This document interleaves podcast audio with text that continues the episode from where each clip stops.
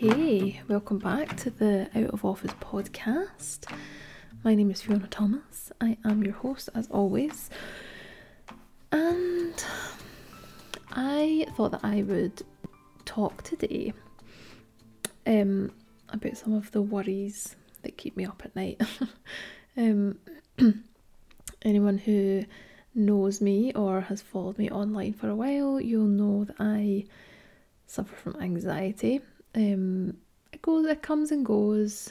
I, I'd say I always have like a kind of disposition to be anxious. I always err on the edge of anxious as opposed to laid back. Uh, and I have depression as well, and that that comes and goes. But anxiety feels like something that's always, just always there. I'm just a overthinker, a worrier. Um, I think it feel for me it feels like natural to be anxious. It feels safe, like you know when you're like, if I just think about this big thing that's happening, and try and think about every possible outcome, every scenario, every way that I could handle this thing. Um, that feels like, I guess, a coping mechanism. So it feels kind of like a natural state. Um, and it's something that I have worked really hard to I wouldn't say like fix, but like live with over the years. Um, I have been on medication for anxiety on and off, um, and I do lots of things to like just kind of lifestyle changes. So, exercise really helps my anxiety, yoga helps if I can get my butt on the mat. Um, I have done meditation, even like writing really helps. Um, at the moment, I'm really focusing on my getting the first draft of my novel done, and I find that almost quite meditative as well because it takes me, forces me out of my kind of um, my own thoughts and allows me to pretend to be someone else, I guess, for an hour. And I, I find that really helpful. it's like kind of like hitting a bit of a reset button, or I don't know, like a shower for your mind. Like it just feels quite cleansing. um, and if you're, in fact, this is a good, actually, a very good segue into my um, new writing program. It's called Revive in Five. And if you are listening to this on the day it comes out, um, you have still got time to sign up. Um, you've got a couple of days left to sign up, and it is a five day accountability writing program. So the way the way it works is you sign up, and uh, you will get a kind of welcome email that explains to you how the live sessions work, and then on Monday, the nineteenth of July, we start, and it's it goes for um a week, but like a Monday to Friday week, so that's why it's called Revive in Five, because it's a five day program, but you only need one hour per day. And what happens is we meet every morning on Zoom at 7 a.m. and for an hour we just write together. So basically just prioritizing yourself so that you can write for an hour every morning. Um, it's just something that really helps me when I'm struggling mentally or when I'm struggling to get um make time for a project that I'm really passionate about, like my novel or uh, journaling, anything like that. I just find it really helpful to be part of a group and to be held, just kind of held accountable. Um, and it's a paid program because I think when you put your money where your mouth is, you're much more likely to turn up. It's like when you pay for a fitness class, you're more likely to go than if you just say, "Oh, I'll go a run at some point today." Uh, when you pay for something, I don't know, it just you feel like, well, I've paid for it, so I'm gonna make I'm gonna make use of it. So if that sounds like something you're interested in, the link will be in the show notes. Hopefully, you can come along and join us. Um, but my yeah, my point was writing does help my anxiety a bit. Um, but I thought today I could just really have a bit of a chit chat uh, obviously one-sided chit chat, but come come find me on Instagram if you want to chat. Um, I thought I would talk through my three biggest freelance fears because um, I'm just quite conscious of like I, I love providing practical podcast episodes which are actionable and kind of how to podcasts that give you tips on how to do X, Y, and Z, or or like my you know my Instagram launch thing of this is how I did it and you can do it too. And but I also just really like to be open and a bit vulnerable and share maybe what's not going well and the stuff that keeps me up at night just just to give a, a, a relatable account of what it's like to work for yourself because although it is wonderful a lot of the time there, there is a lot of anxiety and fear that comes with it so not to scare you off it's just uh, just to be honest I think honesty is always the best policy. So I thought I would share with you my three biggest freelance fears and what I'm doing about them. so, number one, and this is a fear I've spoken about a lot with friends, with uh, business coaches and mentors, and that is my fear that somehow my Instagram account will be taken away from me. So I panic that it's going to be um, hacked or it's going to be temporarily disabled or the Instagram business is somehow going to like crumble and then it just won't exist anymore. I won't have an Instagram account. At least if it was disabled, like I probably could get it back because it does like I, I worry I worry about it so much that I've watched videos of people who have had their Instagram account disabled and like how they've got it back and all that kind of stuff. Um, so I know that I could get it back, but yeah, it just worries me because so much of my um income comes from not obviously like if you follow me on Instagram, you know I don't do like sponsored posts or anything like that. I'm not I wouldn't consider myself an influencer. Um, but Instagram is my main marketing tool, I would say, to get people to sign up for my courses, to get people to book one to ones with me, to get people to hire me to write for them. Instagram is just it's just where I naturally gravitate to. It's where I've seen the most success, the most return on investment. It's where I enjoy to show up. Um, so if Instagram was deleted tomorrow, I really think I don't think I would it wouldn't be impossible for me to get people to sign up to my courses and my workshops and um, people to book me, but it definitely would be significantly harder. So that is the, that's one of the things that keeps me up at night.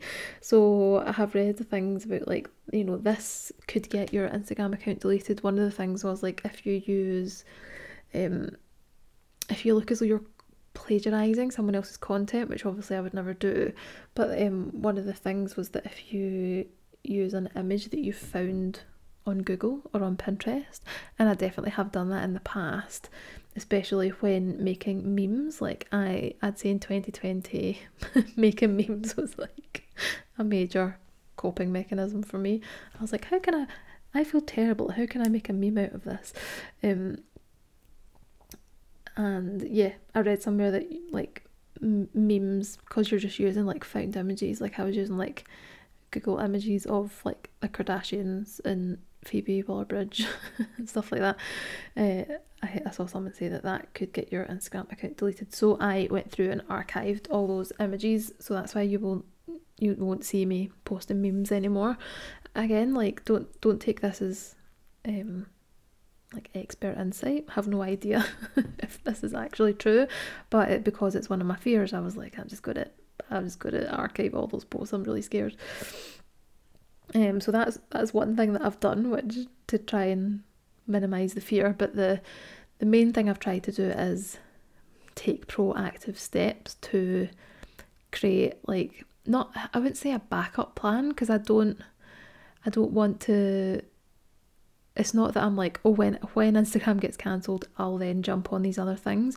I really want to have other marketing tools that are just as effective as Instagram. So I want to be able to spread my effort across multiple platforms and focus on platforms that I own because, you know, all my content's on Instagram, but if Instagram is deleted, it all goes away and I essentially lose I'll lose the connection to all the people who follow me on Instagram. I don't really have a way to access those people and communicate what it is that I am selling and what I do. So I have purposefully over the last year begun to focus um, on two other marketing tools, and that is this podcast because I own this podcast. Once you guys subscribe and listen, then I know that I can pop into your podcast feed every week with a new episode and deliver you valuable content that hopefully um, one day you will go, oh, maybe I'll buy her book or maybe I will sign up to a course. Obviously, not everybody does, but I really believe that podcasting is a long game and I can put in the work. And I just believe it's a really, just a really strong, you build a strong connection with people when they listen to podcasts um, in comparison with Instagram. So even though my numbers aren't huge on the podcast, although I will say within the next few weeks we are about to hit we are about to hit 10,000 downloads, which is amazing for me. Like I'm really happy with that. Um, so although the numbers aren't huge, you know, I'm not getting like a million downloads, but I, I, I really think every every one of you that listens is a really valuable member of my audience because you take the time to listen to like sometimes up to like 40 minutes of me talking. So even though there's less of you, I value every single one of you. So that's that's the first thing that I've done to try and kind of if you imagine a pie chart, Instagram at the moment or like up until about a year ago took up like 90% of the pie chart. So I'm trying to make it so it's like divided evenly three ways. So one of those ways is Instagram, the other is podcasting, and the other is uh, email marketing. So I spent a lot of time over the last year um, really starting to regularly email people on my list. So if you're on my list, then you will know that every pretty much every Wednesday at some point on a Wednesday, normally in the morning, you'll get an email from me which tells you about the new podcast episode and also tells you just what I've been up to. Um, any sometimes you get a funny little story.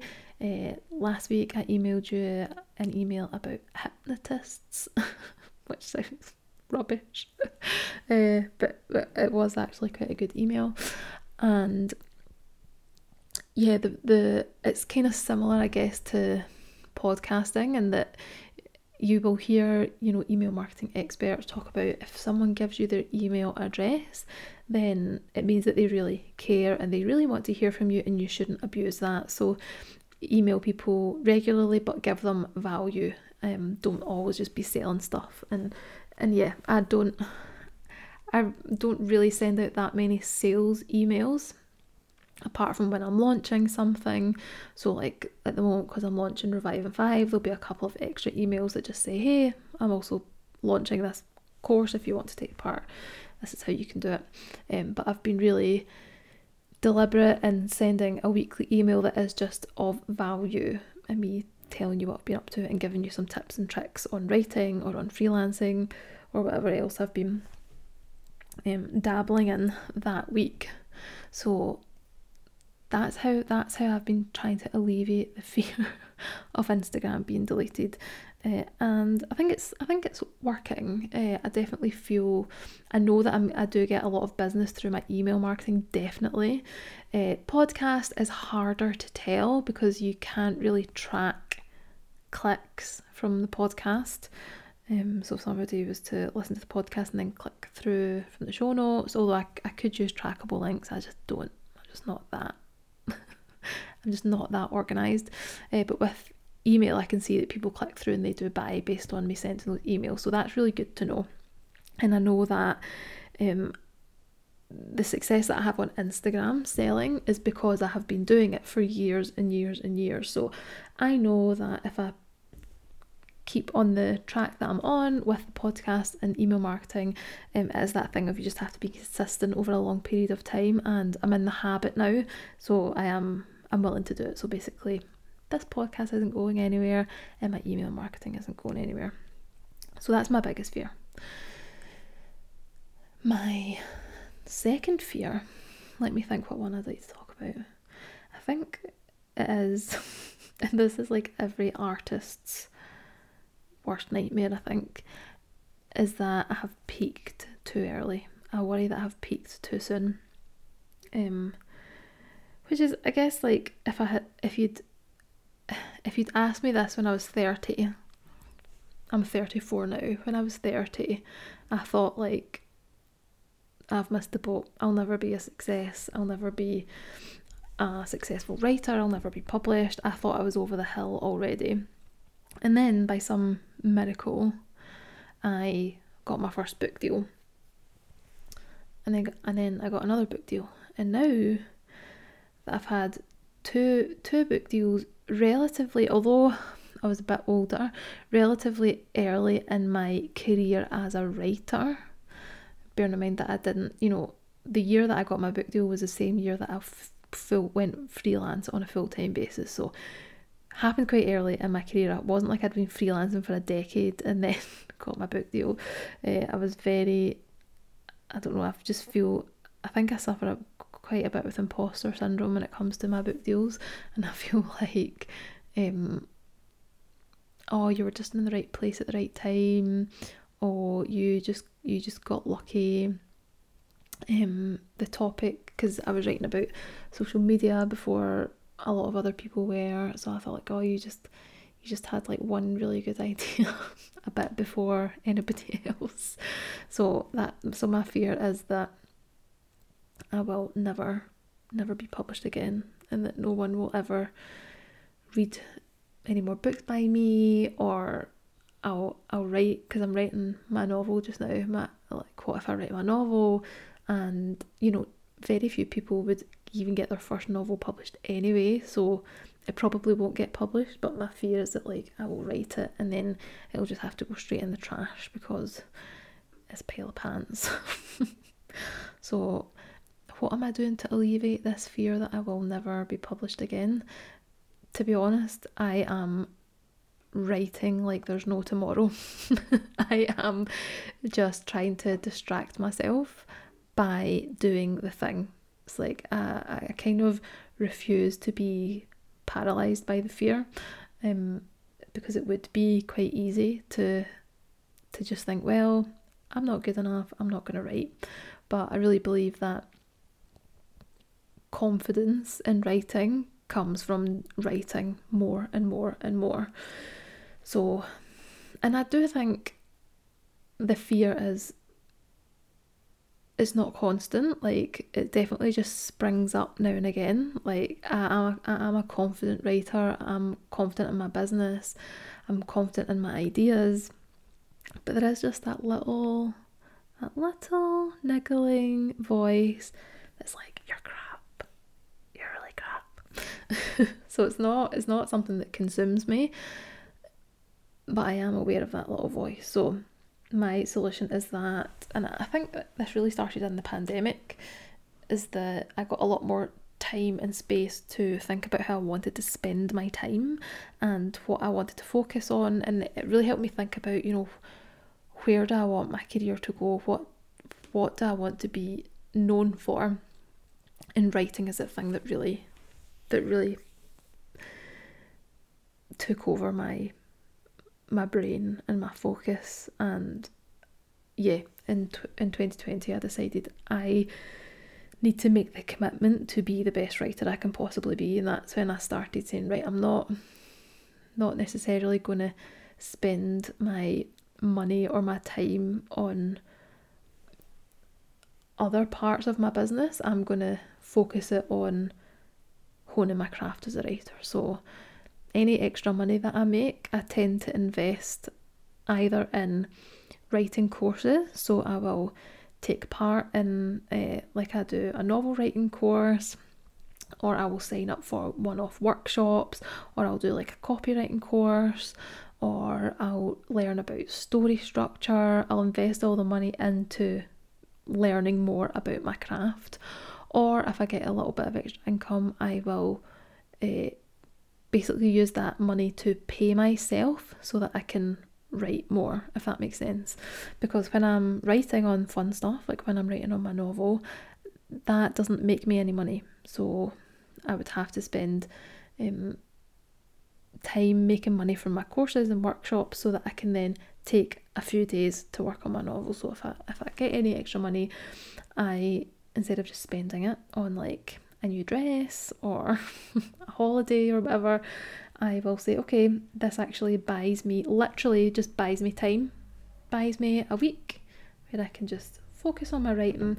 I don't need to worry about promoting a new course or um, marketing or hustling to to make some extra income. I can take the time to just write, and I think that's kind of like the not so glamorous side of freelancing and writing and running a business and being an entrepreneur is that you can market yourself any which way and you can show people that you you can lure people in and show them that you or make them think that you know what you're talking about and that they're going to love working with you and you're a total expert in your field but at the end of the day you have to actually live up to that expectation and that's what I am working hard towards is to make sure that I'm just always improving it would be very easy to say, well, I've had two books published, so I'm I know what I'm doing.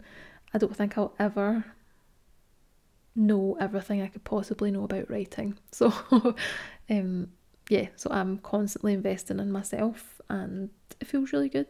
It feels it feels really good to go into a room full of writers and know that just by being around those other writers, like on courses and stuff like that, know that I'm gonna leave that room feeling more confident and a better writer and a just have a wider v- varied life experience I guess and have come into contact with people who write different genres and have different uh, writing styles and different um, ways of writing different practices so that is how I am coping with that and I think it's been a real turning point for me it like one of the things that, or like one of the kind of pivotal moments for me was, la- I think last month or the month before. So I was shortlisted for a business book award, which was very exciting. Out of office made the shortlist for the, I think it was a startup category, which was brilliant, and they invited me along to the awards, which would normally have been in London, but because of of pandemic, it was all online, and it was on a Tuesday night, which is the same night that I do my, uh, I take part in my novel writing workshop, and I had to make the choice. Like, am I going to go to this award ceremony in the hope that I win? Because obviously I was like really really excited hoping and praying that I would win. Like the ego in me of course was like this would be brilliant I can win an award. So I thought do I go along to that or do I go to my novel writing workshop? And bearing in mind the workshop is um, a lot of the time you're delivering feedback so we're put into small groups um, and I get feedback from other people and I give feedback to them. So there was this sense of like duty, I guess, to go along and deliver the feedback to my, the three girls in my group. And then also, I wanted my feedback. I, like you know, I can get it written. They can deliver the feedback as written feedback, but it's really, I find it really valuable to listen to them say what they think, and give verbal feedback and have a back and forth and have a conversation about my work in progress. So, um, there was no question in my mind really that I didn't want to miss out on that. So I didn't go to the awards ceremony and I didn't win, but it just felt really significant to me that I chose to do the less glamorous option and to sit and do the work of listening to other writers feedback on my work and to give them feedback on theirs. So it just felt really symbolic to me and I was really I was really proud of myself for choosing to do that. So the third fear that I have um, is that my mental health will get in the way of me running my business. Which sounds stupid because it does get in the way all the time. I have lived with depression and anxiety since I was 26. I'm going to be 35 this year. So it's long been a consideration for me. It has it's got in the way for so many things. It stopped me going to parties, it stopped me seeing my loved ones, it's made me push people away, it's made me hit the bottle. I got sober last year though, which I am also very proud of. Yeah, mental illness has lost me jobs as well. N- not necessarily freelance jobs, but um, when I was working in hospitality, I've had to quit jobs because my mental health just wouldn't be able to handle the stress of the work environment. So it's always it's always been a consideration, but I think the pandemic really tested me. tested all of us, didn't it? Tested all of us. And as I record this, I'd say I'm having one of the worst mental health days I've had in a long time. And I know that everything will be okay. I know that I've got people around me to support me. I know that I'm taking my medication, I'm doing all the right things. I've actually got a doctor's appointment tomorrow. But I do I do worry that one day I would have to just give up work because I have a big breakdown like like I did back in my mid twenties. For anyone who doesn't know, it's all detailed in my first book, Depression in a Digital Age. But yeah, I couldn't work I was off work for a year. Couldn't do couldn't do anything, couldn't go to the shop, couldn't walk into a, a restaurant on my own, couldn't talk on the phone, didn't shower very much. So yeah, I have a big fear that I spiral out of control again into that horrible place. Um, and perhaps this is, on is unhealthy, but it's not necessarily my. It's not that I think, oh God, I really don't want to be that depressed again. I do.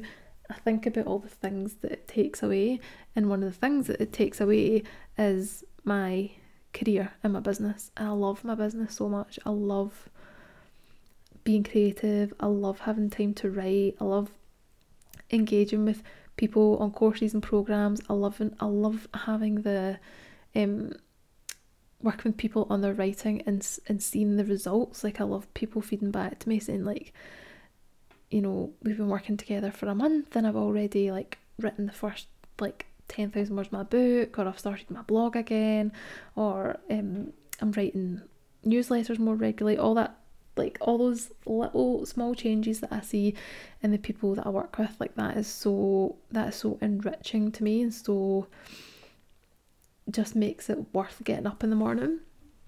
And I really don't want all that to be taken away. So, what have I been doing to try and fight off this fear? well, I think the first, the thing that I'm most proud of is that I am in therapy, which I've spoken about before. I started therapy in, I think, about September 2020. So, been at it about nine months now and I only go every two weeks because every week was just getting too intense. It was just if anyone anyone who's been to therapy, and I highly recommend you do, um, just really exhausting, like really tiring, emotionally exhausting, to the point where it would no matter what time of day I have therapy, it, it can affect the rest of the day. I can't book anything else for the rest of the day just in case it's a bad session and I'm so exhausted from it. I can't, you know, I can't go on a meeting. I can't meet any deadlines. Um, so it's really tiring, but I am really proud that I'm doing it. And it's just, it's not even like, it's not like, oh, in six months I'll be done. I just feel like I will be in therapy now for the rest of my life. uh, but it's helping. and that is something that I'm really pr- I'm proud of myself for for making the making the call and going through with it. And I also had one therapist, and then it just didn't feel like a good fit, so I ended it with her, and it took me a few quite a few weeks, maybe even months, to then go and find another one. So I'm really proud that I didn't give up at the first hurdle, and I actually um had the balls to go and book in with a new therapist and I'm really proud that I've kept that up. Really proud as well that I've just been able to afford it. Um, as a freelancer for quite for first few years, I thought, God, therapy. Imagine being able to afford therapy. I thought that's that's amazing, private therapy. But it's not actually. Well, two I guess mixture of two things. It's not as expensive as I thought it was going to be, and um, I have worked really hard to increase my prices and, and build up my income over the last couple of years as well. So really proud that I'm doing that. Like I said, I've got an appointment at the doctor tomorrow, so I'm gonna do a little meds review. Um, I have been on the same medication since I was 26. So yeah, uh, what's that? Eight years. I've been on the same medication. Sorry, I'm tired. I'm recording this at like 10 at night. Um, yeah, I'm going to do a wee med review. Just face the music, be honest, I'm not feeling that great, and maybe think about um, switching up the medication. And the other thing that I have done, um, which I partly feel guilty about, but partly want people to know that it is possible, is that I don't I don't work full days anymore. I have given up working a full nine to five and I know that's a real privilege, and there'll be lots of you sitting there thinking, oh my god, that'll never be me. Um, and lots of freelancers probably listening thinking, oh my god, I'm working 12 hour days, I'm working seven days a week.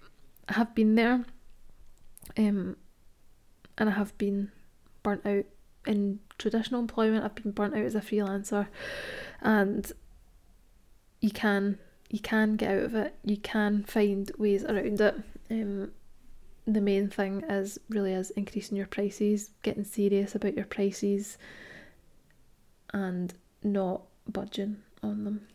I know it's hard, but I have slowly but surely kind of um, worked on my tweaking my offerings and um, increasing my prices so that I don't have to work 8 a.m. to 8 p.m. every single day. So, and I'm, I'm just kind of learning to for- forgive myself for not not fitting into the mold that society has deemed appropriate. I will not work Monday to Friday nine to five um, consistently. Sometimes I might I might do it, but not consistently because my mental health just doesn't allow it. So a lot of the time I start work at 10, half 10. Sometimes I don't start work till after 1. and I almost always finish at 6. Oh, be honest, this is a Sunday night. And I just felt the urge to record a podcast at 10 o'clock. I'm not gonna I'm not gonna deny myself the urge to do something when it feels right. That's the other thing. Like we're also like we're shamed for not working enough hours but then a lot of us freelancers get shamed for working at times that other people think are inappropriate um so if you want to work on a sunday night at quarter past 10 and it feels good then why not do it? That's what i say. So i have rambled on for long enough now. I hope, I hope this wasn't too depressing. I have given you three three of my biggest fears, um, but I hope that you appreciate my vulnerability, my honesty, and I hope that um, you can see that I'm making some headway. I'm making some good decisions. I'm happy with where I'm at, and it's not all all sunshine and rainbows in the freelance world, but it's certainly it's certainly um, an experience. so if you've enjoyed this episode, do remember to tag me on Instagram. Come and let me know how you found it. If you enjoyed it, what your freelance fears are. Has this given you any ideas on how you can maybe manage your own freelance fears? I would love to know. And don't forget, you can like and subscribe to the podcast. Leave a review if you have enjoyed the podcast. And I will see you next week. Bye.